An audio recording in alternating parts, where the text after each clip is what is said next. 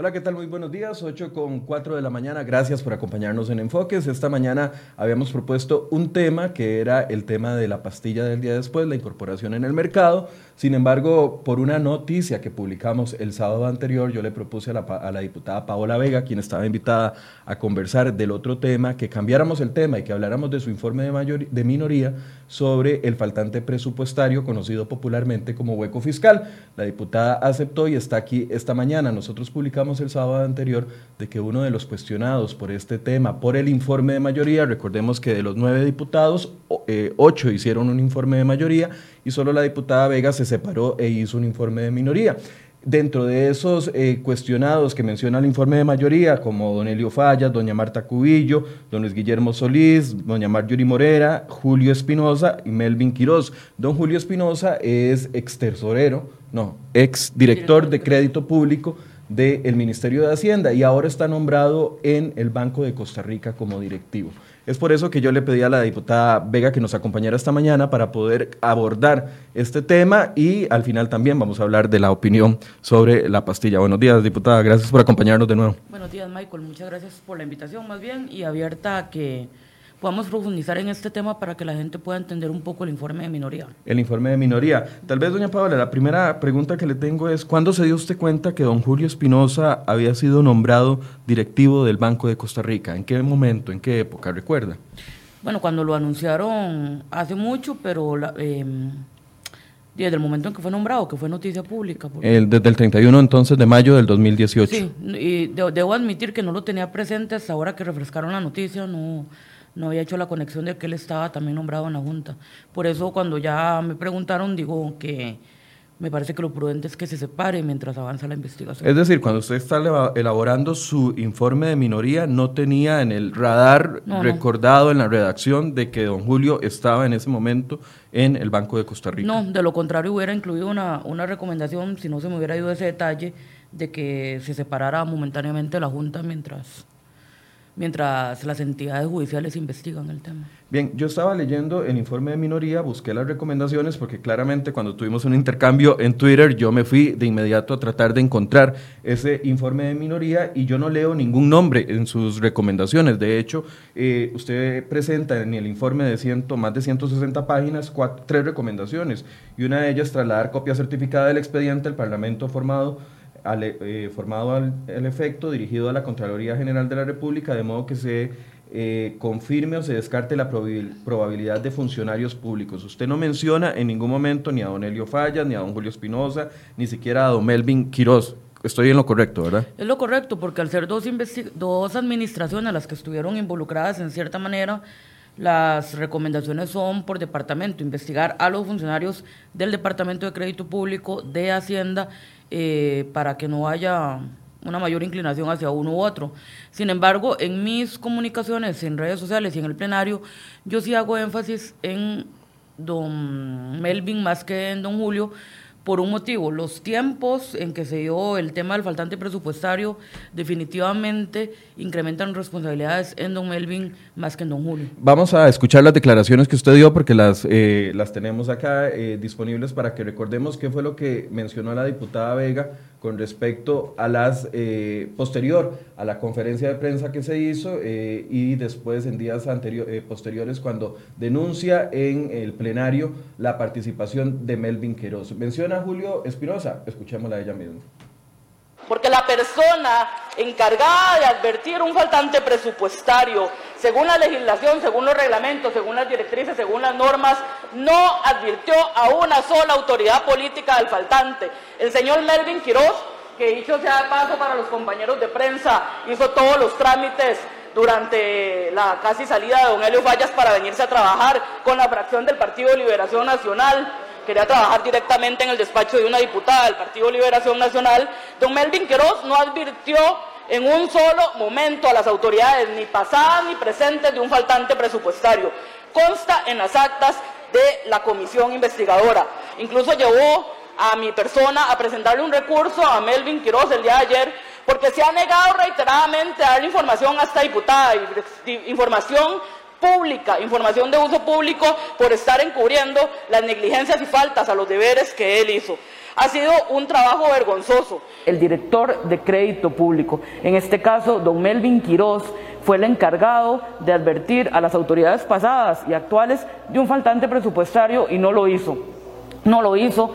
Tenemos todas las audiencias recabadas en nuestro informe, tenemos además correspondencia que de parte del despacho hemos dado con Hacienda para poder recabar más datos, cosa que no hicieron los demás diputados, y en todas las comunicaciones internas del Ministerio, en todas las reuniones, nunca Melvin Quiroz advirtió de un faltante presupuestario, ni habló en los términos de la necesidad de un presupuesto extraordinario, todo lo contrario, habló de manera laxa, llevando e induciendo error a las autoridades políticas y haciendo un incumplimiento de deberes con dolo y mala fe. Esas son las declaraciones que dio la diputada Vega la semana anterior. Doña Paula, usted fue asesora entre 2014 y 2017 del exministro de Ambiente, ¿correcto? correcto. Fue asesora en la Asamblea Legislativa entre 2010 y 2014, ¿correcto? ¿Se le puede responsabilizar a usted por algo que cometió, un error que cometió su ex jefe? Bueno, primero no es lo mismo ser asesor que ser director de crédito público. Digamos, ahí Eso lo tengo clarísimo. Un rango completamente distinto y responsabilidades legales que un asesor no tiene. Las responsabilidades de un asesor están dadas en un contrato laboral y son asesorar, valga la redundancia, a, a su jerarca o a su jefe. Las competencias del director de crédito público están establecidas en la ley, que es muy diferente. Ahí hay una competencia legal que debe de cumplir. Es por eso que a mí me surte, la, me salta la duda de por qué usted ignora cuando hace estos comentarios posterior a su informe, ignora a don Julio eh, Espinosa, no lo menciona por ningún lado, siendo que él empezó, el, eh, según el mismo informe que busqué de labores de don, de don Julio, él fue nombrado el 7 de noviembre del 2016 y salió hasta el 8 de mayo del 2018 junto con don Luis Guillermo Solís. Y el subdirector asciende a el puesto y es esta persona que usted eh, cuestiona. Yo no dudo de la responsabilidad en ningún momento de la oficina o de la dirección de crédito público. Ambos tienen responsabilidad, pero el énfasis que yo hago en un momento Melvin es por tres motivos principales. Primero, cuando nos atenemos a los hechos cronológicos y vemos que el rendimiento de colocación de bonos, el resultado, el, el resultado deficiente de la colocación de bonos se va teniendo como una certeza por ahí de los meses de marzo y abril, ya terminando el gobierno. Es hasta ahí que se pueden como comenzar a hacer números para entender que, eh, que los números no van a dar. Pero había noticia desde un año antes, según las comparecencias. Doña Marta Cubillo dijo que desde junio del 2017 había una tendencia clara a una reducción de colocación de deuda. Bueno, el resultado de los 1.500 millones que estaban en espera se, estaba haciendo bien y estaban las personas para comprar los bonos, pero bueno, por diversos factores políticos, em, mediáticos y demás, estos resultados no se dieron. Pero la certeza de que estos bonos no se estaban colocando bien se tiene por ahí en los meses de marzo y abril. Cuando don Julio Espinosa todavía era director de crédito Todavía, pero ya iba saliendo. pero era. Sí, claro, era. Era el responsable mayor de la oficina. Esta fecha es importante. El 26 de abril se hace una reunión. Y 26 de abril de del 2018. A cuatro días de terminar el gobierno. Se hace una reunión eh, donde participa la Tesorería Nacional, la Dirección de Crédito Público y el despacho del ministro en ese momento y se le ordena a la Dirección de Crédito Público, ahora sí, establecer el monto exacto del faltante presupuestario y trabajar en las líneas de un presupuesto extraordinario. Esta orden la asume ya don Melvin como director de crédito público entrante ante la ausencia de un nombramiento de un director de crédito público nuevo y la incumple hasta agosto. Entonces ahí hay dolo y mala fe. ¿Por qué si a esta persona desde el 26 de abril se le ordena establecer el monto del, faltante y hacer un presupuesto, no le avisa a la ministra de Hacienda entrante, doña Rocío Aguilar, hasta agosto, y por qué ellos preguntaron. Entonces estaba ocultando información importante para llevar a error. Yo, le entiendo ese punto, perdón que le interrumpa, yo le entiendo ese punto, pero entonces, con mucha más razón, usted tenía que haber enfilado contra los dos el exdirector de crédito público y el director, porque tuvo desde el 26 de abril hasta el 8 de mayo que entrega funciones, elabora un informe donde no incluye esta situación y eh, la traslada al siguiente. Yo estoy completamente de acuerdo con usted que, cuestione a don Melvin Quiroz. El tercer factor es que Melvin Quiroz mintió bajo juramento. Don Julio Espinosa en todas las audiencias dice, efectivamente, eh, no hicimos un, un estimado ni advertimos de un faltante porque no teníamos los datos y da las justificaciones, pero en ningún momento dice que él advirtió. Melvin Quiroz llega a la comisión diciendo que él advirtió en miles de momentos y hasta el día de hoy no ha aportado ni una prueba, tanto en el expediente legislativo como las peticiones que le ha hecho esta diputada. Había carta no nos ha logrado aportar una sola prueba de que haya advertido. Más bien las autoridades entrantes y salientes lo niegan. Entonces mintió bajo juramento, que es otro factor importante. Pero entiendo, sí, las responsabilidades están por ambos, pero el peso no puede ser el mismo porque ya don Melvin Cruz sí tenía una orden expresa que incumplió completamente. Pero es que esa orden también la tuvo don Julio el 26 de abril. Usted me está dando el mismo, eh, es más, usted me está dando un argumento más fuerte que del que yo tenía. Desde el 26 de abril, Julio Espinosa, ahora directivo del Banco de Costa Rica, sabía de la situación. Y le voy a hacer una cronología porque usted también eh, pude ver la que usted hizo en el informe, ¿verdad? Que usted señala. Y dice, eh, doña Marta Cubillo, que leí la, la comparecencia de ella desde junio del 2017, dice que ya se veía una clara tendencia a la baja. Después, en agosto del 2017, Marta Cubillo le explicó a don Luis Guillermo Solís la situación del flujo de caja. En noviembre del 2017, Hacienda anunció lo del mercado de valores, lo que usted bien señala, lo de los 1.500 millones de dólares. Ya en enero había reuniones entre crédito público y tesorería. Todo eso ahí estaba involucrado don Julio. Yo lo que no entiendo, sigo sin entender y por eso le hice la comparación, porque yo entiendo que un asesor no es lo mismo que la responsabilidad de un subdirector de crédito público, pero un cuestionamiento a uno no se lo pueden hacer cuando uno no está como máximo jerarca de la entidad. Y el máximo jerarca de la entidad en ese momento es don Julio Espinosa. Ah, no, antes del 8 de mayo del 2018, la responsabilidad, la responsabilidad son de Julio Espinosa. Y las advertencias también estuvieron, ¿cierto? Por supuesto, también, también son responsabilidad y así se lo hicimos saber en la comisión. Eh, por más faltante datos, por más escenarios inciertos, la responsabilidad de crédito público es ir siguiendo el timing e ir advirtiendo de lo que está pasando, cosa que tampoco se hizo. Ninguno de los dos hizo las advertencias necesarias. Entonces, ¿por qué usted se, voy a usar esta palabra, se ciñe con Melvin? No lo estoy defendiendo, me parece que es responsable y bien apunta usted en señalarlo, pero ¿por qué usted se ciñe solo con uno y con otro? Porque entonces uno la lectura que hace es la diputada sabía que había sido nombrado por don Carlos Alvarado en la Junta Directiva del Banco y no lo quiso tocar. No, no, créame que yo miedo a tocar a alguien del gobierno no tengo y de hecho puede usted contar con eso. Cuando a mí me ha tocado criticar al gobierno, lo he hecho y lo, he hecho público en miles de ocasiones. Y si tengo que pedir públicamente la cabeza de un ministro, incluso de mi partido, lo haré. Porque yo, yo dichosamente, tengo un, un defecto que en política se paga muy caro, que es no tener miedo a, a esas lealtades ciegas y no, no lo voy a hacer. Pero creo, por el análisis de las líneas cronológicas, por los sucesos, por la certidumbre de los datos, que era más difícil para Julio Espinosa estimar un monto, porque hasta el momento no sabía que efectivamente había fallado por completo la colocación de bonos, cosa que sí tenía don Melvin, que incluso incumple una orden, que miente bajo juramento y demás. Entonces creo que tiene elementos de peso que no tiene Julio Espinosa, sin eximir a Julio Espinosa también de las responsabilidades. Ahora, el hecho de que don, eh, obviamente cuando se designa la ministra de Hacienda de la nueva, eh, de la nueva administración, doña Rocío Aguilar, es lógico que hay un traslado a reuniones. De hecho, doña, doña Rocío Aguilar se reunió con don Helio Fallas, a quien también usted deja por fuera. ¿Por qué deja la parte política por fuera? ¿Por la lealtad que usted le tiene a don Luis Guillermo Solís?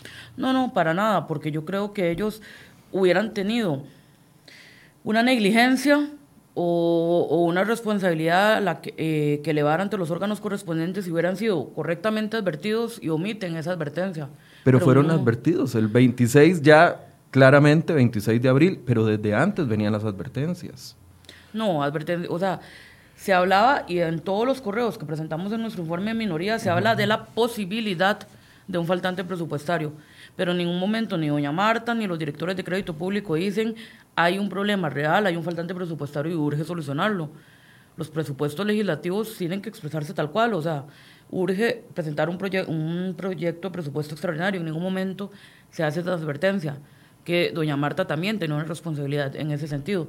Entonces no es exonerar de culpas ni, ni demás, sino que es el mismo tema que don Luis Guillermo no podía saber lo que estaba pasando a nivel de los mandos más bajos de Hacienda, ni don Helio Fallas fue informado correctamente tampoco. Pero es que si hubo reuniones, doña Paola.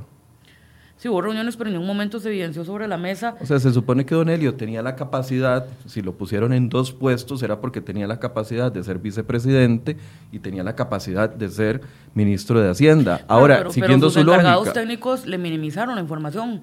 En todas las comunicaciones internas, correos, minutas, lo que se ve es que se advierte de que eventualmente puede haber un faltante presupuestario, pero no lo saben con certeza. Ya para el 26 de abril, antes de que ellos salieron, se sabe. para el 26 de abril ya se sabe que hay un faltante, no se sabe el monto. Independientemente, se sabe que tenía que informarse sobre, sobre eso. Ahora, más allá de eso, cuando eh, usted dice que don Julio, efectivamente, como fue director de crédito público, también tiene una responsabilidad, eso es lo que usted me está diciendo, ¿verdad? ¿Cómo vamos a saltarnos la responsabilidad de los que estaban arriba de don Julio? Es decir, el ministro de Hacienda, la viceministra en ese momento de Hacienda, por ende el ministro de Hacienda, por ende el eh, vicepresidente de la República y por ende don Luis Guillermo Solís. Es que esa es la línea que yo no le entiendo. Ellos tienen una responsabilidad política. Ok, Don Luis Guillermo tiene una responsabilidad política. Tiene una responsabilidad política y el mismo Luis Guillermo lo dijo en conferencia de prensa. Aquí estoy dando la cara porque tengo una responsabilidad política. Por supuesto que sí. Pero la responsabilidad, según competencias, según asignaciones legales y según las funciones establecidas para su cargo, es de crédito público. O sea, ¿usted acepta entonces que don Luis Guillermo tiene una responsabilidad? Sí, hay una responsabilidad política. Eh, explíqueme esa responsabilidad para yo no tener que deducir qué es lo que usted me está diciendo. No, todas las personas que estamos en cargos eh, de jerarquía política tenemos indudablemente una responsabilidad política sobre, eh, sobre nuestros temas, los temas que tenemos bajo control, por un asunto de que las competencias son indelegables. Entonces es, es una lógica bastante injusta porque si él no fue advertido sobre el tema del faltante presupuestario. Pero él tuvo una reunión con doña, con doña Marta Cubillo desde agosto del 2017. Sí, pero no le dijo claramente que había un faltante que urgía corregir y no le dijo un monto. Le dijo de posibles faltantes. Pero a ver, si yo trabajo con presupuestos y yo sé lo que tengo que pagar y tengo que gastar, tengo lo que, es, lo que me autorizaron a pedir prestado, y sé que he colocado más deuda, que he ido gastando la reserva que era para eso. Ya para diciembre se sabía que se estaba gastando la reserva y que ya quedaba muy poco, alrededor de 200 mil de 200 mil millones de colones. Y estaban ya gastados alrededor de 800 mil, ¿cierto? Es decir, ya desde diciembre, aunque a uno no le informaran con un monto específico, se sabía de que el hueco podría rondar los 600 mil. Es que el 2 más 2 aquí es muy claro, los números son claros. El, problema es que yo no le puedo decir a la Asamblea Legislativa, apruébeme un presupuesto por el orden aproximado de 600 mil millones. la Asamblea Legislativa tiene que tener un número exacto y una justificación de partida presupuestaria totalmente exacta. Y ahí es donde Crédito Público no quiso hacer el trabajo, no quiso buscar ese número y no quiso informarlo a las autoridades correspondientes para proceder con la Pero es que eventualmente aquí vinieron a presentar en esta administración como justificante del faltante presupuestario eh, dos presupuestos extraordinarios, ¿cierto? Uno de 600 mil y el otro por aproximadamente 300 mil, que es lo que suman este, este hueco que usted insiste mucho que no se llama hueco y tiene toda la razón, se llama eh, faltante presupuestario. Es que me parece muy chabacano que diputados de la República le llamen a un faltante presupuestario un hueco, es es como... bueno, pero es que es otra forma de entenderlo. No, es la chabacanería, la politiquería, para, para hacerlo ver, para analogarlo a lo que han hecho los partidos políticos de ellos, que son de ellos, que es robo en hacienda pública, y no es lo mismo. Es que aquí usted me está mezclando dos cosas, no, no, no, doña Paola, que, son... Es que, es que sí es importante el término... Cuando uno critica... Eh, cuando uno critica politiquería, no puede acudir a la politiquería para justificarlo. No, pero yo, no voy a justificar el faltante presupuestario, pero lo que han querido hacer ver es que es dinero que se robaron y eso no es así. no, no, no, vieras que a mí me llama mucho la atención que usted insista en que no fue dinero que se robaron, porque yo creo que todos tenemos claro de que no es dinero robado. los diputados de la Comisión de Ingreso y Gasto, ¿no? O sea, ahí se ha escuchado a la diputada Nicolás en plenario decir que hay que devolver el dinero robado. Entonces ahí es donde yo digo, ahí, ahí es donde hay un límite entre el ejercicio responsable de los diputados y el ejercicio irresponsable. Pero La gente lo entiende como hueco fiscal, pero llamémosle faltante presupuestario porque estoy de acuerdo con usted en ese punto.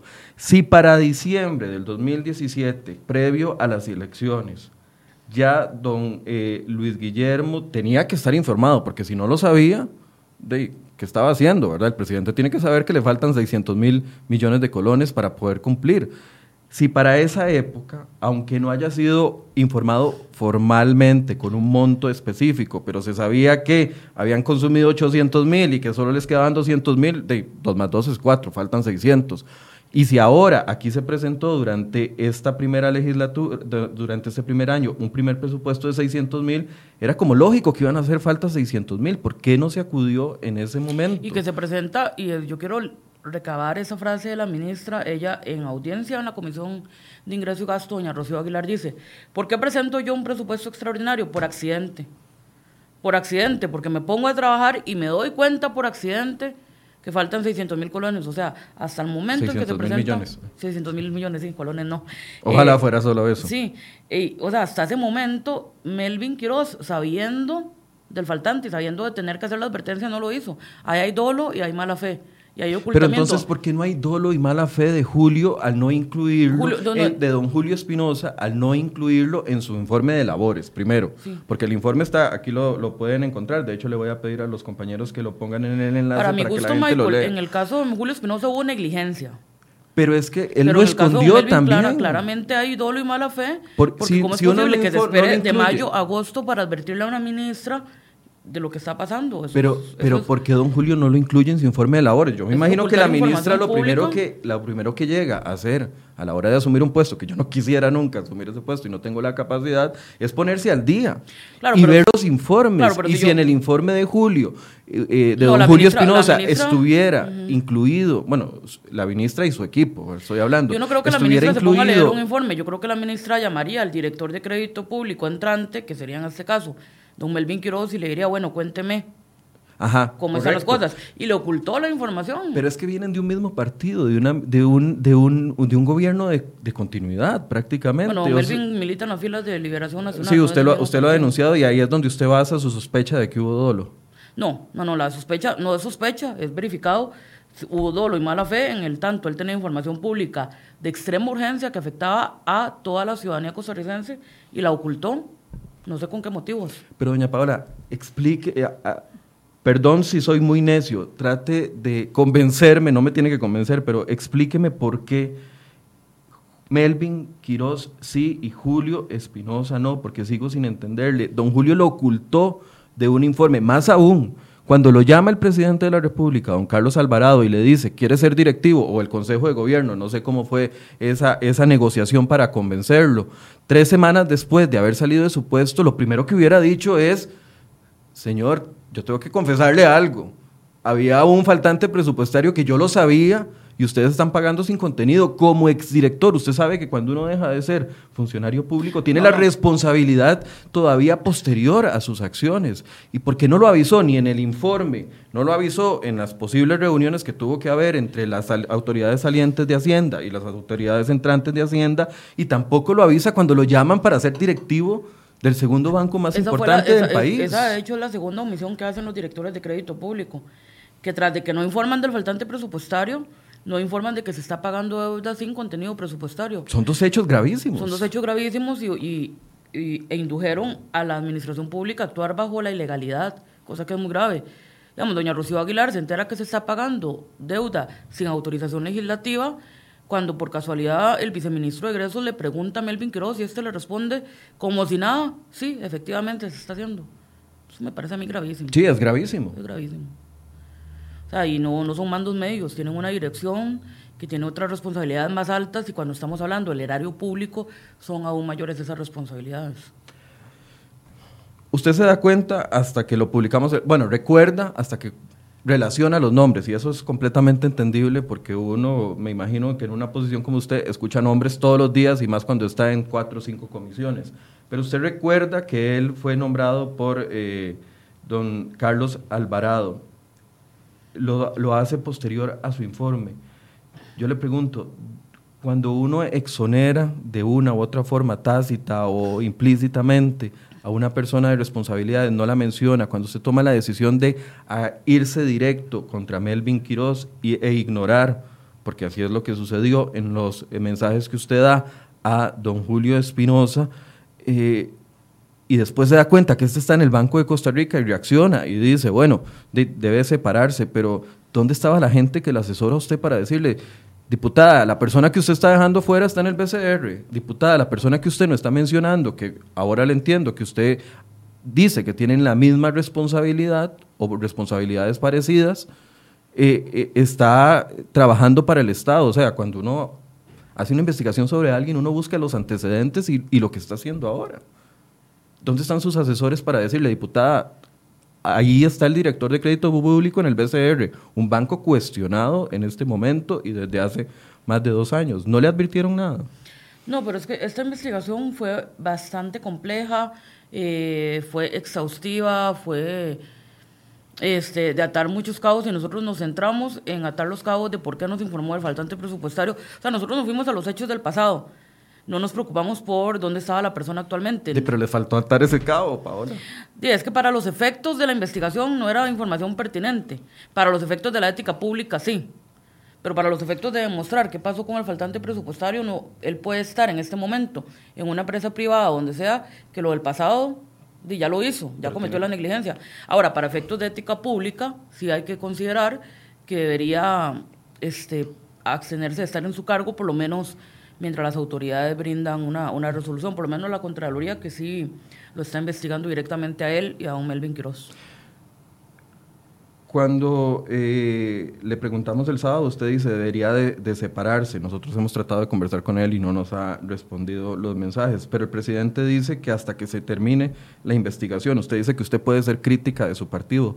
¿Cómo analiza esta declaración del presidente sabiendo usted de primera mano el el nivel en el, de información y la calidad de información que él manejaba y no eh, dio a conocer a sus nuevos. O sea, es que es meterle una zancadilla al mismo PAC. Yo creo que el presidente está siendo eh, respetuoso del debido proceso y está basándose en esa premisa. Sin embargo, para mi gusto, eh, de teniendo un caso tan grave de Hacienda Pública en ese momento sobre la mesa, lo más sano y el mensaje más sano para la ciudadanía sería que él se separe. Es que es un banco tan cuestionado. Es un banco muy cuestionado. Y bueno, las responsabilidades acá establecidas no son menores, creo que él debería separarse y don Melvin Cross debería hacer algo parecido, también se tiene un poquito de, pena en ese sentido. Los dos funcionarios. Los dos funcionarios. Doña Paola, hablemos de, siguiendo esta línea de la responsabilidad. Pero si ves, la misma Contraloría General de la República abre una investigación sobre cinco personas y exonera a don Luis Guillermo Solís justamente porque en la línea de hechos esta información nunca escaló al presidente. Lo exonera a nivel administrativo, porque la Contraloría claramente no analiza temas de responsabilidades políticas. Claro, porque sí, no, no, hay, no hay en este momento en el país normativa para sentar responsabilidades políticas, es un asunto más de... ayúdeme a entender por qué, eh, por qué el funcionario de menor cargo, don Melvin, sí es mencionado por la diputada de la República, pero ninguno de los otros eh, no. Ya hablamos de Julio Espinosa, ya yo le traté de entender la posición de don Julio Espinosa. Vámonos a los jefes de don Julio Espinosa, que en ese momento era doña Marta Cubillo, usted me indica si son superiores o no, doña Marta Cubillo, quien era la tesorera en ese momento, y la viceministra también. ¿Qué responsabilidades usted cree que tiene esos jefes si cuando en la línea de tiempo de, los, de lo que sucedió en la Asamblea Legislativa habían advertencias no solo desde, desde noviembre del 2017, sino desde eh, después de la cadena del presidente Solís? No, no, este, para nuestro gusto, doña Marta Cuello también tiene responsabilidades. Ella como directora, como encargada del presupuesto, tenía que estar detrás de la elaboración de ese presupuesto. En nuestro informe lo que intentamos es ser muy cautos para no parcializar los resultados, o sea, lo que hacemos es aportar todas las pruebas, aportar toda la investigación y al final decirle a la Contraloría, al Ministerio Público, bueno, a la Fiscalía, a la Contraloría, al Ministerio de Hacienda, tome estas pruebas que recabamos e investigue y juzgue usted quiénes son los responsables. Sin embargo, por supuesto que doña Marta Cuello tiene una responsabilidad. Pero entonces, ¿por es que volvemos a la cadena. Ajá, es que yo no le entiendo su, forma de hacer la cadena, eso es el problema. Es, que, es que empieza abajo, o sea, si el, si el que tiene la información, y lo dice doña Rocío, doña Rocío Aguilar en un acta, voy a, voy a ver si la encuentro mientras vamos hablando, si nos vamos a la cadena, no hay manera, acá, doña Rocío le preguntan, ¿dónde empieza la, la, dónde empiezan las responsabilidades de este presupuesto extraordinario, de este faltante presupuestario. Y ella dice, aquí lo importante es que en este proceso la fuente originaria de la, originaria de la información es crédito público. Es crédito público quien transfiere esa información a presupuesto, o sea, a doña Marta Cubillo. Es quien el elaborará dependiendo si es una modificación o presupuesto extraordinario. Y, ahí sigue, pero digamos, para el caso particular de la deuda, el centro a cargo de su control, de su definición, de su transferencia, es la Dirección de Crédito Público. Entonces esto es muy simple, es una cadena. Si la persona encargada de generar la información primaria, la alerta primaria, falla, no hay forma de que la persona más de arriba y arriba y arriba y arriba, en el eslabón y en la cadena, supieran lo que estaba pasando. Es que sí había forma. ¿Cómo había forma? Con lo que con la desde diciembre ya había forma. Desde junio del 2017 se venía sabiendo de que había una una disminución. Es que don Melvin hasta se dio el tupe de incumplir una orden. Sí yo, estoy de acuerdo con usted con Melvin Quiroz yo, yo no tengo ningún problema con que usted señale a don Melvin Quiroz pero bueno diga, quitemos nombres. Es que la dirección de crédito público se da el tupe de incumplir una orden. Pero la dirección de crédito público tiene a alguien por encima que es presupuesto. Pero de presupuesto le dio una orden. Y, presupuesto tiene a alguien por encima, que es el ministro. Claro, pero estamos hablando de que todas las personas por encima le dan una orden y le dicen, dígame el monto exacto del faltante presupuestario para llevar un presupuesto extraordinario a la Asamblea Legislativa. Y no lo hace.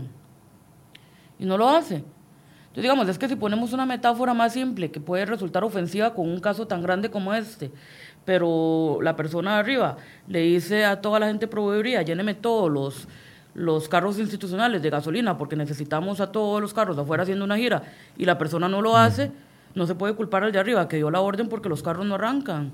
Entonces, digamos, crédito público tiene el tupé de incumplir una orden dada por todos sus superiores, por el ministro, por, eh, por tesorería y demás. Entonces, ¿Cómo vamos a hacer para que la cadena funcione si el de abajo no quiere generar la información? Claro, yo le, Ahí es donde yo, veo claramente que hubo dolo y mala fe. ya, vamos a hablar de eso porque me interesa mucho que, Parece usted ser que aclare ese público quería que la administración fallara y lo que no estaba viendo irresponsablemente es que si la administración fallaba, no era un partido político el que fallaba, era que la ciudadanía entraba en un caos, en un tema gravísimo pudimos haber entrado incluso en un default por esta responsabilidad. Sí, en eso estoy completamente de acuerdo con usted. Si fuera una persona, usando su misma metáfora, que está encerrada en el departamento de proveeduría, nadie tiene acceso a lo que esa persona tiene, de ese tipo de empleados que acumulan la información y no la sueltan, yo, yo le compro la, la justificación que usted me está dando, pero es que estamos hablando de eh, un departamento cuya información de una u otra forma fluye hacia arriba y cuyo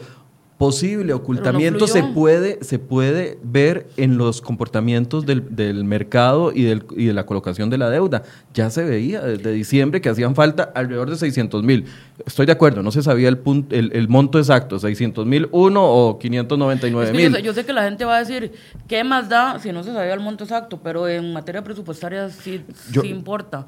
Yo lo sé, yo lo sé, pero ya se sabía. ¿Cómo es posible que los superiores de este señor porque siguiendo la cadena es muy fácil acusar aquí abajo y dejar aquí arriba a todo el mundo haciendo fiesta. pero es que no, no fue una vez, fueron reiteradas veces en las que se le pidió a la Dirección de Crédito Público dar el monto exacto para proceder con un presupuesto. Y no lo hizo. No lo hizo y luego entra eh, el cambio de administración, evidentemente, doña Rocío Aguilar no tuvo forma de cómo darse cuenta de esto para darle el debido seguimiento. Yo estoy de acuerdo, doña Rocío Aguilar tenía dificultades para darse cuenta de esto y, yo leí esa comparecencia que usted me leyó, efectivamente, doña Rocío dice, se da cuenta por, por accidente, ¿verdad? Pero es que desde el 26 de abril, ya confirmado por usted misma como fuente, el señor Julio y por ende todos sus superiores estaban informados. Es que yo no le puedo quitar la responsabilidad a Don Helio, a la viceministra, a la, a la tesorera nacional de la administración Solís Rivera, a don Luis Guillermo Solís, si tuvieron desde el 26, 27, 28, 29, 30, primero, 2, 3, 4, 5, 6, 7, 8, 14 días para haber hecho algo, con mucho más razón de que venía gobierno del mismo PAC. Claro. chica, no les, no les, o sea, con amigos así para que enemigos, ¿verdad? Claro, le, dieron una orden a crédito público a buscar ese número. Y no solamente no lo hizo en esos 14 días, sino que con la nueva administración hizo lavado de manos. Sí, en eso estoy completamente de acuerdo. Eso es una responsabilidad total. Pero es igual de responsabilidad que los anteriores. A mi criterio. A mi criterio no es igual, porque ya él tenía una orden, ya tenía eh, una petición directa de correr con ese número y con ese presupuesto y se esperó hasta, no, se esperó no, si por él fuera en este momento no sabríamos que hay un faltante presupuestario, si no fue porque las autoridades comienzan a verlo, a anotarlo y se lo piden. Si él es tan responsable, ¿por qué las, actualidades, las autoridades actuales no lo han destituido? No lo sé, esa pregunta tendría que hacérsela. Porque yo digo, si él tiene ese nivel de dolo que usted señala y que, y que eh, señala públicamente y del cual lo acusa, eh, de mala fe del cual usted lo acusa, yo no tendría en, crédito público una persona que no puedo confiar. Es que en crédito público es una persona que trabaja de la mano con el, ministro de Hacienda. Tiene que trabajar de la mano. porque, porque, si tiene ese nivel de responsabilidad que usted le achaca, el Ministerio de Hacienda no le ha dicho, ¿sabe qué, señor? Va para afuera. Deberían, deberían de, O sea, yo creo que tras este informe tras el informe de mis compañeros, que si bien en las conclusiones eh, llegamos a conclusiones distintas, eh, en, la alineación de los hechos coincidimos en varios puntos, creo yo que la ministra Rocío Aguilar debería estar destituyéndolo cuanto antes. Básicamente es una persona que actuó contra la nación, contra los intereses de la nación, es que es, es muy grave. ¿Por qué usted dice dolo y mala fe, doña Paola? Porque digo doble mala fe porque no es posible que un funcionario tenga, una, tenga asignada una responsabilidad de tal envergadura de la que depende el bienestar de la nación entera, entera, estamos hablando de mucho dinero, y la calle y no la informe, y decía no informarla porque nunca la informó, de cuenta propia nunca la informó, hasta que un viceministro le pregunta en un correo así de claro, don Melvin, necesito tener esto claro, estamos nosotros pagando el servicio de la deuda sin contenido presupuestario. Y como la cosa más común del mundo le dice que sí, como estar diciendo, don Melvin, ¿es verdad que compramos confites de menta? Sí. Entonces, o sea, ¿qué clase de cinismo puede tener una persona para hacer estos manejos con una información tan grave en su cargo? Cuando usted eh, la semana anterior, el jueves anterior, eh, decide acompañar a don Luis Guillermo Solís en la conferencia de prensa, él utiliza su informe como eh, un argumento en su defensa. Ahí no se menciona también, el presidente Solís no menciona nunca a don Julio eh, como responsable, o sea, sigue la misma línea que usted da en su informe, pero además eh, nunca señala al exdirector de crédito público. Digo, no lo señala ni en nombre, no lo señala ni en puesto no era información que tenía que saber don Luis Guillermo Solís para poder también asumir un poco de responsabilidad, porque prácticamente él dice, no me avisaron. Es más, le voy a pedir a, mis compañeros que pongamos la inserción de lo que dijo don Luis Guillermo Solís eh, el jueves anterior, para que escuchemos de propias palabras donde él habla sobre el director de crédito público. Escuchemos. Es preciso reiterar que nunca fui informado por el responsable de crédito público de Hacienda de que había un riesgo de hacer pagos sin contenido presupuestario. Nunca me lo dijo, nunca lo insinuó, nunca lo puso por escrito ni hizo ninguna llamada al respecto. Y también entiendo que tampoco lo hizo con otros jerarcas del Ministerio de Hacienda. El informe de la señora diputada Paola Vega Así lo confirma aportando la información, los datos y los documentos que así lo sustentan y que han sido también conocidos por los medios, no siempre consignándoles con él la importancia que requieren. Yo podía gobernar con una bola de cristal para saber si se me estaba dando información correcta en todos los extremos o información que iba a aparecer después.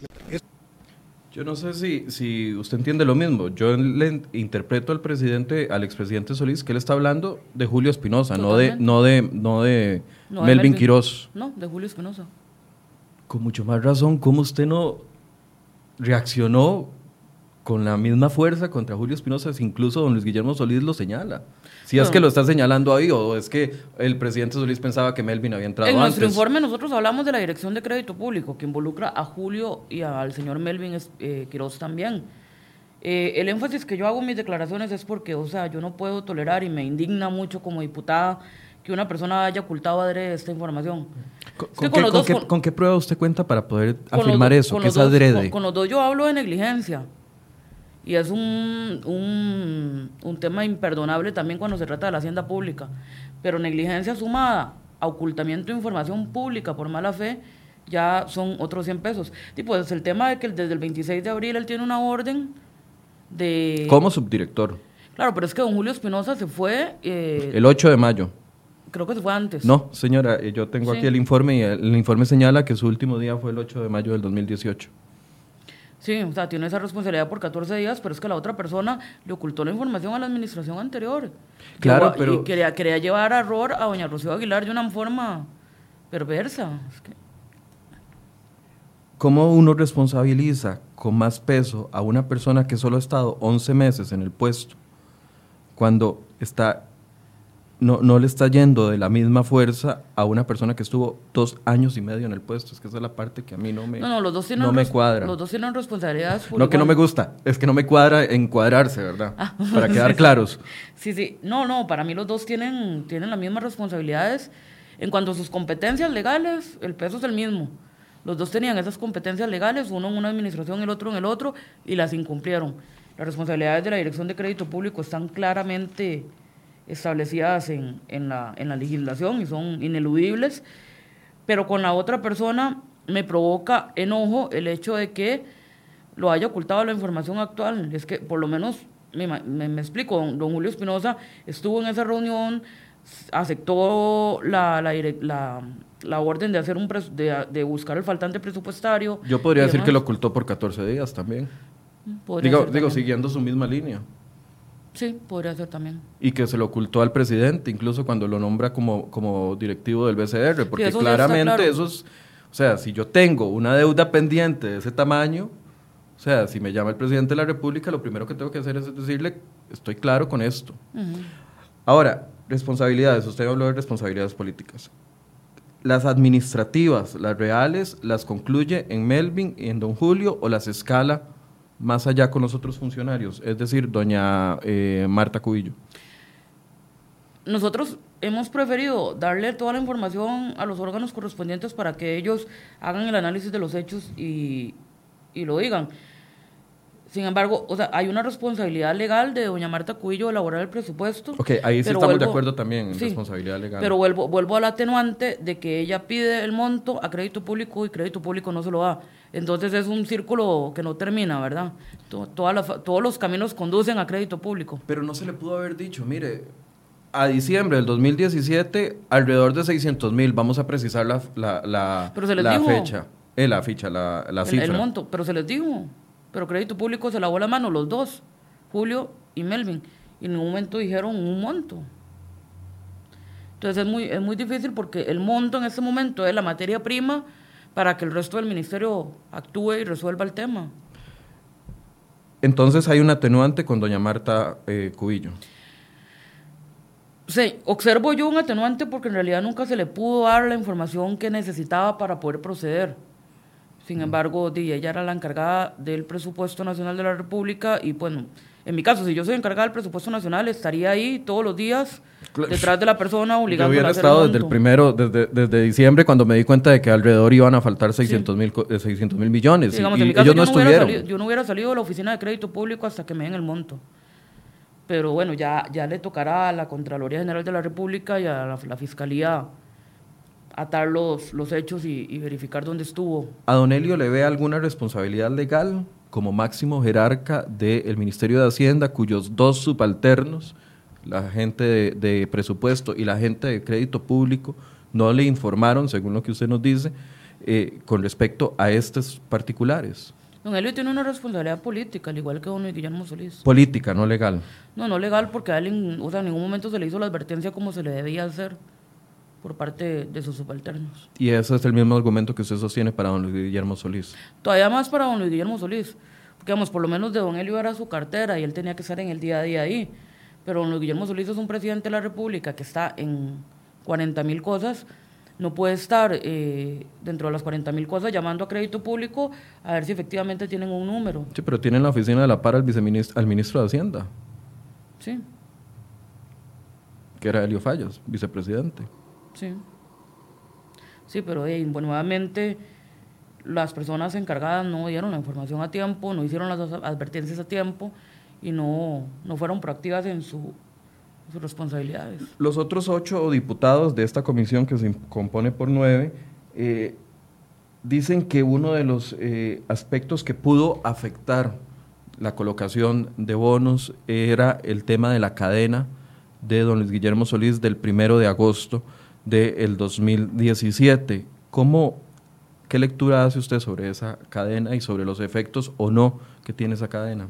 que tuvo. Es que lo, que yo más le critico a mis ocho compañeros del otro informe es que ellos se ponen a generar hipótesis a partir de, su imaginación. Y lo, lo, dijo mi compañero don Luis Fernando Chacón en el programa Hablando Claro.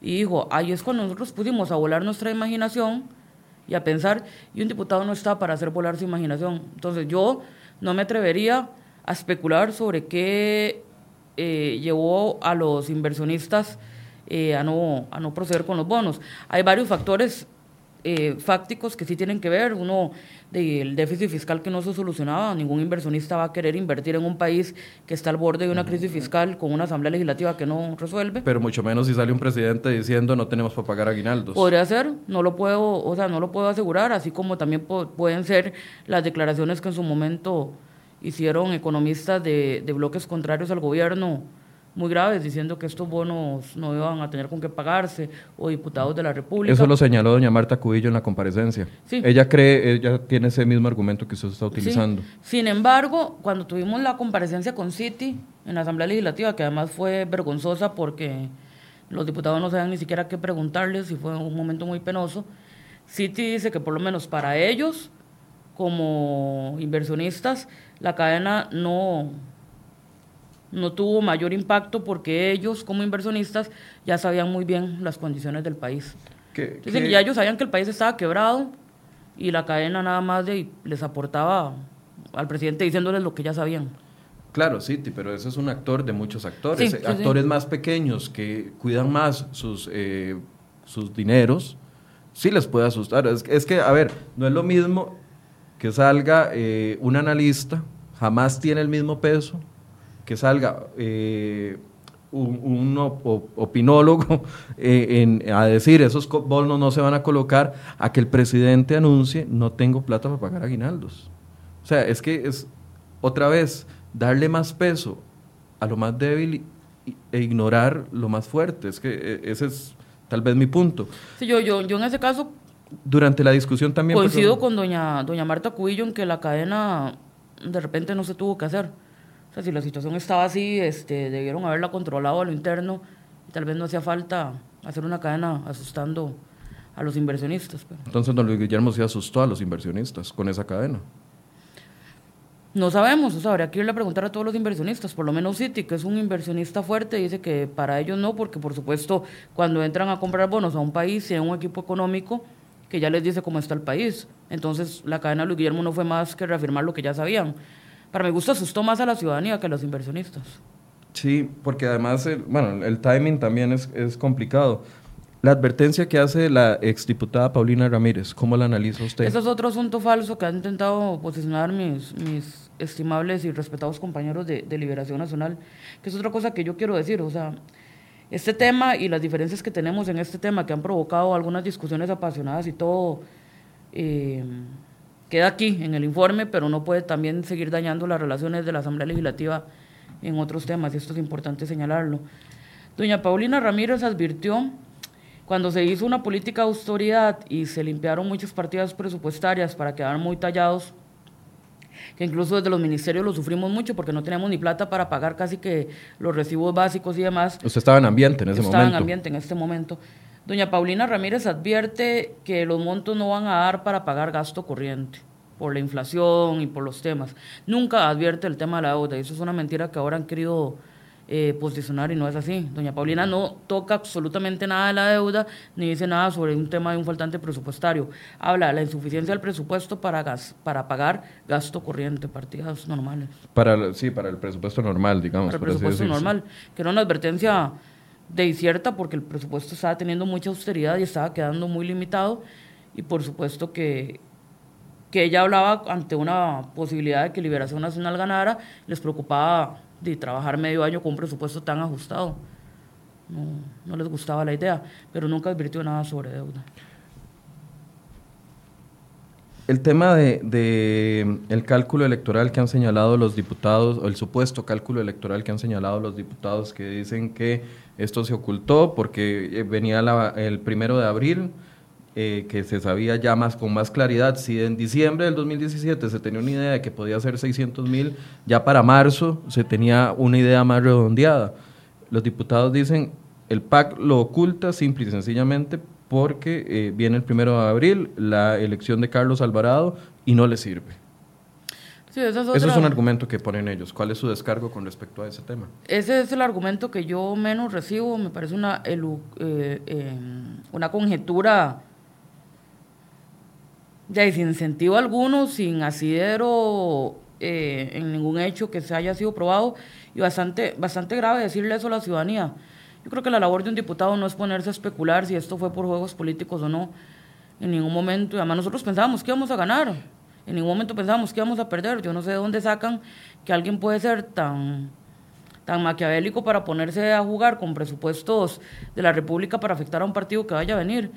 O sea, yo no sé, creo yo que cada persona juzga de acuerdo a lo que sería capaz de hacer cada persona, pero por lo menos nosotros sí tenemos muy claro que no vamos a afectar al Estado por un tema de gobierno y, eso jamás, eso no es de recibo y me parece que ha sido el punto más bajo de todo este informe, que incluso le resta credibilidad. Yo creo que los compañeros no debieron de meter ese tema porque ahí es donde meten la politiquería y ahí es donde meten la, la intención de afectar un partido político y no de criticar una gestión gubernamental que tiene un impacto en la hacienda pública. Se metió el PAC una zancadilla propiamente, a sí mismo, como eh, partido, en el sentido de que tiene un presidente y elige o viene una segunda eh, legislatura, eh, un segundo mandato del mismo partido. O sea, el hecho de ocultarlo desde el 26 de abril, porque yo sí le doy el peso a, la fecha del 26 de abril, porque ya es una noticia que tenía que haber no solo al presidente de la República haber llegado, si es que no llegó, no, no tenemos forma de confirmarlo,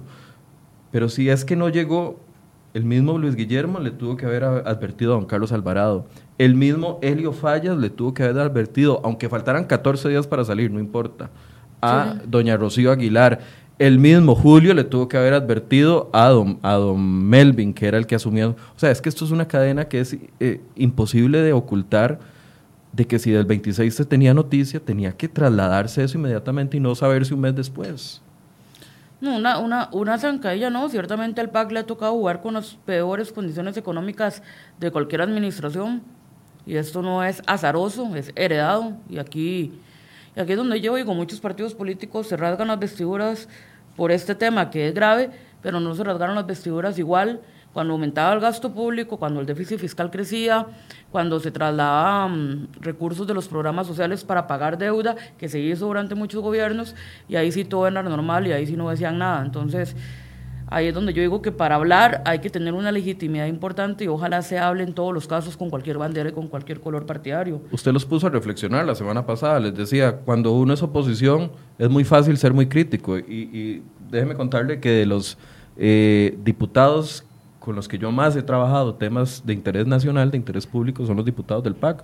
No solo con Donotón Solís en la administración pasada con el tema del cemento chino, sino con una serie de diputados, Manrique Oviedo, doña Janet Ruiz en 2010-2014, que usted era asesora, eh, con, otra, con otros diputados, eh, con don Sergio Alfaro cuando fue diputado, y ustedes no eran diferentes. O sea, en un tema en el que, en el que, en el que ustedes pueden ser, en, los que ustedes ahorita dicen no hay tanta responsabilidad política, en 2010, 2014 ustedes hubieran hecho fiesta como oposición, porque ustedes eran muy críticos. Claro, pero justamente No hubieran aceptado que, se exonerara un expresidente de una responsabilidad como esta. No, pero también fuimos irresponsables. Muchas veces señalábamos culpas y responsabilidades sin tener todos los datos en la mesa. Y eso es el pedido que yo le he hecho a Liberación Nacional de que por una revancha política sobre este tema porque en otros temas seguimos llegando, llevándonos bien y todo, y hay que hacer este, este, separación. esta separación, que por un revanchismo político no caigan en los errores que cometió el PAC como oposición, porque no son errores replicables. O sea, nosotros éramos eh, dados a señalar, incluso, incluso sin tener todos los datos sobre la mesa. Otras veces señalábamos con los datos en la mesa, pero también se cometieron injusticias que yo creo que, que como oposición no se deben de hacer como estas conjeturas de decir que fue una lógica perversa para afectar a un partido político. Creo que la investigación de ellos pudo haber tenido todo el peso del mundo sin esa hipótesis de tinte politiquero. Además de los resultados, doña Paola, que, o las recomendaciones que hace cada uno de los informes, en el, en el, ¿en qué se acerca usted a la posición de los otros ocho diputados? En, en, la narración de los hechos, este, bueno, hemos reconstruido los hechos con bastante proximidad. Eh, básicamente, eh, ambos, ambos informes tenemos los mismos datos en cuanto a fechas, en cuanto a quienes sometieron da, eh, información importante. Em, en, en, la reconstrucción de los hechos tenemos bastante proximidad. El problema es que ellos dicen que fue una, una acción maquiavélica orquestada por el presidente de la República para dañar partidos políticos y yo más bien me voy a las responsabilidades inmediatas de quien tenía la responsabilidad originaria de informar del monto y del contenido de la deuda. ¿No es más fácil señalar a los mandos medios que a los mandos altos? No, al contrario. Al contrario, porque lo que es más sexy y vende más es señalar a los mandos altos. Por supuesto que a la gente le va... Eh, todo el mundo sabe que cuando se repite mm, político corrupto, político corrupto, la gente aplaude y, y le encanta y esto vende. Uh -huh. No es lo mismo que hacer una investigación rigurosa y centrar las responsabilidades donde deben de estar. Por ejemplo, así como, como usted, por ejemplo, me reclama que no mencione a don Elio Fallas o demás, es grave que Liberación Nacional en su informe no, reclama, no, no, no menciona a Melvin Quiroz. Eso es muy grave.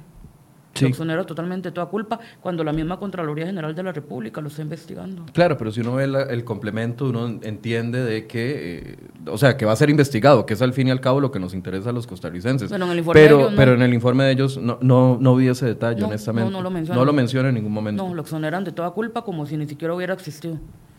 Entonces, bueno, de repente se puede hacer un buen mix de ambos informes y le puede ser un buen instrumento para las autoridades para, para poder atar cabos, creo que, que ambos contienen información válida. Entonces, eh, para ir concluyendo, usted ve responsabilidad política en don Luis Guillermo Solís, en don Helio Fallas, Ujú. y ve responsabilidad administrativa Legal. y legal sobre los demás funcionarios, entiéndase eh, doña Marta doña Marta Cubillo, doña Marjorie Morera, don Julio Espinosa y don Melvin Quiroz. Ujú. Ok. Si usted lo hubiera puesto así de claro en el informe, no hubiéramos tenido este programa. Es que los políticos somos muy complicados para hablar a veces. Pareciera. Quiero, no, no quiero que concluyamos sin eh, hablar de la pastilla, que era el tema original al que yo le había invitado, pero quiero aclarar de que yo le propuse públicamente cambiar el tema y doña Paula aceptó. no es que vino me, aquí, Me propuso mezclarlos, pero... propuse mezclarlos. Bueno, yo me puedo quedar 15 minutos más. Si usted tiene No, no, tiempo, yo me puedo quedar 15 minutos más porque este tema también es importante. Porque ha saltado la Iglesia Católica eh, confundiendo a la población con respecto a lo que es la pastilla del día después.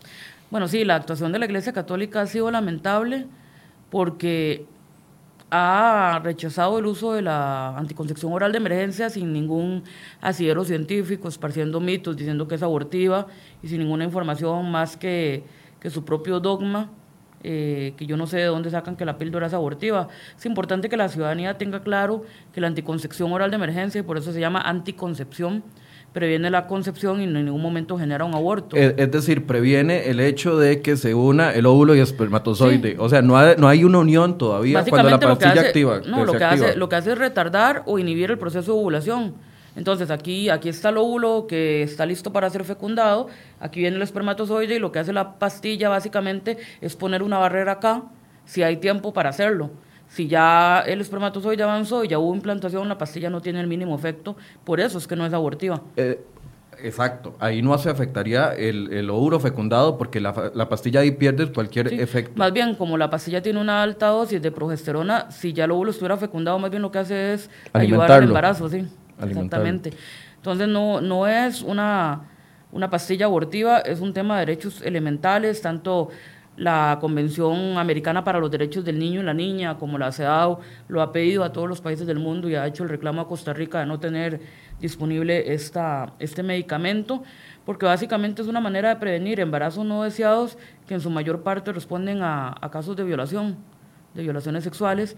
El número es muy alto, los datos que tenemos del Observatorio Judicial es que para el 2017 eh, eran 1.600 denuncias más o menos de violaciones Anuales. anuales. Es un número grande. Claro. Y estamos hablando que nos está aplicando el protocolo de las 72 horas cuando una mujer llega violada eh, hay que aplicarle tanto anti, bueno, un hombre y una mujer, pero en el caso de la mujer también hay que aplicarle el tema del embarazo. Estamos hablando de cuatro violaciones diarias. Más o menos. Denunciadas. Denunciadas. más las que no están denunciadas. El número que, sí, que por lo general estos números son más, más grandes. Muchas menores de edad. Entonces, cuando una persona llega violada, el protocolo de atención del OIJ a las 72 horas incluye darle retrovirales para evitar infecciones de transmisión sexual como el VIH y también aplicarle estas píldoras por si acaso hay posibilidad de un embarazo. Ese protocolo no se estaba cumpliendo porque no había un medicamento en este momento registrado en Costa Rica. Desde el conocimiento que usted tiene, ¿esto vendría a complementar la firma de la norma técnica que se está esperando por parte del presidente Alvarado? Sí, sí, en materia de derechos de las mujeres tenemos varios pendientes. Uno era la anticoncepción oral de emergencia y el otro gran pendiente es la firma de la norma técnica. ¿Cuál es la diferencia para la gente que no, tal vez no comprende cuál es la, diferencia entre el permitir eh, la distribución y venta y que la caja del Seguro Social de la pastilla con la norma técnica? Es que ahí ya vendría cuando eh, hay un, ya hay un embarazo. Sí, la norma técnica es una norma que guía al personal médico sobre cómo proceder cuando una mujer embarazada llega al hospital eh, y su vida corre riesgo y hay que practicarle un aborto terapéutico, un aborto que no está penalizado en nuestro Código Penal para salvar su vida. Entonces ahí son los casos de cómo proceder, de cuándo aplicarlo y demás. La anticoncepción de emergencia no tiene nada que ver con un embarazo. embarazo. Sí, es cuando hubo relaciones sexuales sin protección, sea porque falló el método anticonceptivo, por una violación o, o por un descuido, y en las próximas 72 horas se consume la píldora para ver si hay posibilidad de que el óvulo no, no, no quede fecundado. No quede fecundado, exactamente. Eh, entonces sigue siendo una deuda el tema de la norma de la firma de la norma técnica. Ah, es necesaria, o sea, esto no abre, el, digamos, no despeja o no soluciona el problema que se estaba viendo con respecto a la necesidad de la norma técnica. Totalmente, hay muchas deudas, hay que avanzar en partos humanizados, en, en normas obstétricas para un mejor trato a las mujeres en ginecología, muchos temas pero este tema viene a saldar una gran necesidad, especialmente para muchas niñas que ven truncado su futuro porque son violadas, embarazadas y obligadas a parir un niño que no quieren y ahí se olvidan de sus sueños. Esta pastilla va a garantizar que estas niñas no tengan que pasar por eso. Y además actualmente se hacía mediante el método YUSPE, muchas personas... Tal vez explíquenoslo para tenerlo claro. Cuando tenían una emergencia de este tipo, lo que hacían era ir a la farmacia, comprar una dosis de pastillas anticonceptivas, mezclarlas y hacían una aplicación una hora y luego una 12 horas después. Entonces ya en Costa Rica se estaba aplicando la anticoncepción oral de emergencia, pero de forma no, no, no oficial y con una carga hormonal más peligrosa para la mujer. En cambio, esta tiene una carga, el levogestronol, tiene una carga adecuada para que las mujeres no tengan que tener eh, síntomas, impactos o, daños colaterales y la puedan tomar tranquilamente. A mí me llama mucho la atención que a pesar de que tenemos eh, la ley de relaciones impropias que estamos estrenando, ¿verdad? Mucha gente sigue con, manteniendo el concepto de que una violación eh, o que en medio de una violación existe una violencia extrema y no en todos los casos se da así. El tema de las relaciones impropias, del no sé si puedo catalogarlo así, pero el tema del síndrome de Estocolmo que pueden sufrir algunas de las eh, jóvenes que se enamoran de personas y que confían en esas personas, etcétera, etcétera, sigue siendo también como una deuda de la ciudadanía, porque lo hemos normalizado de una u otra forma. A mí me impactó esto, 1.600 denuncias en un año, estamos hablando de cuatro violaciones, mientras usted y yo estamos hablando puede que haya una persona que esté siendo violentada sexualmente. Y es importante decirle a la gente que el consentimiento tiene que ser en toda la etapa de la relación sexual, que hay personas que acceden en un momento a tener la relación sexual y en el medio de la relación cambian de opinión, tiene que respetarse eso, que puede haber violaciones entre parejas. Sea, perfectamente tu pareja te puede violar cuando vos no tenés ganas de tener relaciones sexuales. Creo que ya hay jurisprudencia con respecto a esposos de Incluso Costa Rica tiene que actualizar su jurisprudencia. Actualmente hay un nuevo delito sexual de que la pareja se quite el condón sin consentimiento durante el acto y esto ya se está penalizando en muchos países, por ejemplo. Eh, ya es, un delito. Es un delito, sí, que durante el acto la persona no te informe y se quite el condón sin informarle a la mujer de que se lo está quitando. Deberíamos de avanzar a ese tipo de... Sí, nosotros estamos trabajando un, un proyecto de ley en ese sentido qué difícil la prueba, ¿verdad? A la, a la, hora de la denuncia de esos temas, porque como todos los delitos sexuales, la prueba es difícil de, de, recabar y de comprobar, pero mucho más cuando hay una relación, digamos, de, de pareja consentida Con, con, previo aviso, por así decirse. Claro, claro, totalmente. Pero bueno, ya, ya eso quedará en manos de, de los operadores, de los jueces, para ver cómo hacen una mejor recabatoria de pruebas y cómo se modernizan en este tema de delitos sexuales que cada vez va ampliando mucho más el espectro. Doña Paula, mañana hay cambio de directorio. ¿Cómo ve el ambiente? Uy, está, está emocionante. En este momento creo que no, no hay nada escrito. Emocionante. Está emocionante, sí. Es que como unos politólogos, estos días son como la Navidad para los politólogos. Eh, creo que todavía no hay nada cierto. Este, hasta el momento parece ser que la persona que mayores apoyos ha ido recabando es don Carlos Ricardo. Eh, pero, pero en la Asamblea siempre hay sorpresas. En la Asamblea siempre hay sorpresas y don Erwin también está haciendo un trabajo de negociación con, con las fracciones. Pero lo importante, creo yo, y por lo menos la, la, tesis que está sosteniendo el Partido de Acción Ciudadana, nosotros estamos negociando bajo una agenda. Eh, ya se informará conforme cuando haya humo blanco con esa agenda. Porque don Erwin decía ayer que saquen la agenda, como si para, saber qué era lo que ustedes estaban negociando con Liberación Nacional. Nosotros tenemos una agenda basada en, proyectos de la Asamblea Legislativa. Es que la, agenda de Don Ergon es muy basada en el tema Provida y no, no toca temas tanto legislativos, sino que habla, habla de que van a, luchar contra las leyes que promueven el aborto, pero no hay ninguna ley en este momento que promueva el tema del aborto. ¿Cómo se lucha contra algo que no existe? No lo sé, pero eso ya se lo tiene que preguntar a, a, don Erwin pero eh, si estamos procurando trabajar con una agenda legislativa que incluya varios temas, eh, que incluya una agenda de reactivación económica, una agenda ambiental y demás, y vamos a ver cuántos partidos este, se suman en esa agenda. ¿Cómo interpreta usted que algunos, eh, a ver, algunos diputados le han reclamado al Partido Liberación Nacional la cercanía o la posible alianza que haya entre ustedes para llegar al directorio? Doña Carolina dijo claramente, yo Creo que, no, que debe haber una alternancia, no tiene que seguir el PAC, por eso fue que yo me separé como posibilidad.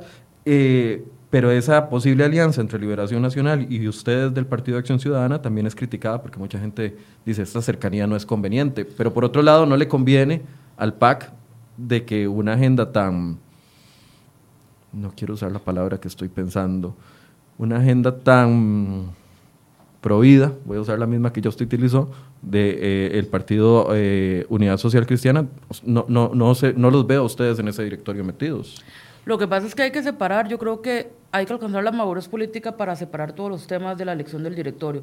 La elección del directorio tiene que ser orientada a facilitar un debate plural, un debate respetuoso, un debate sobre una agenda, en avanzar, no volver. Si algo ha hecho esta Asamblea Legislativa es lavarle la cara al Parlamento porque anteriores asambleas a estas alturas no han aprobado un solo proyecto o pasaban en un pro pleito y dimes y diretes, pero yo creo que si demostramos que luego hay una semana donde nos eh, devolvimos todos los peluches con el tema del informe del faltante presupuestario. ¿Ya se lo devolvieron? Esa es la pregunta. Es que, es que justamente por eso yo digo que hay que separarlo. Después de una semana donde fuimos muy duros entre nosotros con este tema del faltante presupuestario, donde tuvimos eh, reacciones fuertes a, eh, sobre las tesis de todos los partidos políticos, tener la madurez para poner esto en pausa y decir que hay algo mayor, que es formar un directorio que le garantice a la ciudadanía avanzar en un montón de proyectos que están pendientes y que urgen, eh, es lo importante, es lo importante, lograr separar los temas. Y no importa, después podrá a nosotros no nos importa el hecho más mínimo de que Liberación Nacional luego nos haga un control político fuerte, como yo le decía a mi compañera Jorleni, cada vez que ustedes critican al PAC con fiereza, yo estaré sentada escuchándolos al frente, porque y eso, esa es la labor de la oposición, tener un control político fuerte, pero que podamos tener acuerdos mínimos para poder avanzar en el Parlamento es lo importante. ¿Estaría el PAC interesado en una presidencia de una comisión como, la como es la de control de ingreso y gasto público, de la que usted participa? No, nosotros tenemos dentro de nuestras líneas éticas y ideológicas que nos guían no tener nunca el control de esa comisión. Mientras sea poder. gobierno, porque sería un contrasentido, sería, sería obstaculizar la, el control político. ¿Están interesados en otro tipo de comisión? Me imagino que la Hacendarios, por ser la que lleva el análisis del presupuesto, en algunas, ser uno. por supuesto que nos interesaría coordinar algunas. ¿A usted en qué eh, comisión le gustaría participar el próximo año? ¿Continuar en control de ingreso y gasto público o, le gustaría derechos humanos, otro, no, a mí, la comisión de la mujer? Yo, si fuese por preferencia, yo a mí me gustaría mantenerme en las que yo estoy, que son económicos, ambiente, control de ingreso y gasto. Me gustaría, sí, una presidencia de control de ingreso y gasto más equilibrada. Usted no está, nunca estaba de acuerdo con don Jonathan. No, porque además tiene mucho rabo que le imagen como para que esté coordinando una, una comisión en este momento. Pero hay personas que han hecho una muy buena labor ahí, doña Yorleni. Doña Yorleni ha sido una persona que ha sido súper responsable en esa comisión, don Luis Fernando. Entonces creo que podría haber una presidencia un poco más, más rigurosa. Eh, pero bueno, yo, yo, me mantendría en las que yo estoy. Quiere mantenerse en esas que está. Bien, muchas gracias, doña Paola, por este tiempo. Y quiero decirle públicamente que yo le agradezco que usted nunca eh, evade hablar de un tema y eso de verdad que yo lo aprecio mucho porque algunos diputados evaden hablar de temas y usted cuando se lo propuso usted lo dijo claramente y cumplió el día de hoy entonces eso se lo agradezco y ojalá que se mantenga cuando tengamos temas eh, que nos encuentran y temas que nos desencuentran. Perfecto. Muchas gracias. Y mañana la vamos a molestar porque vamos a estar en la Asamblea Legislativa. De hecho, aprovecho para anunciarles a todos que mañana no tendremos el programa de enfoques ni tendremos noticiero porque vamos a estar transmitiendo en vivo desde tempranas horas desde la Asamblea Legislativa todo lo que suceda en la elección del directorio eh, el día de mañana con alianzas, con lo que, eh, cómo se van a perfilar el nuevo directorio legislativo. Bueno, mañana se lo vamos a traer durante toda la mañana y durante toda la tarde en vivo desde la Asamblea Legislativa. Muchas gracias por su compañía y muy buenos días.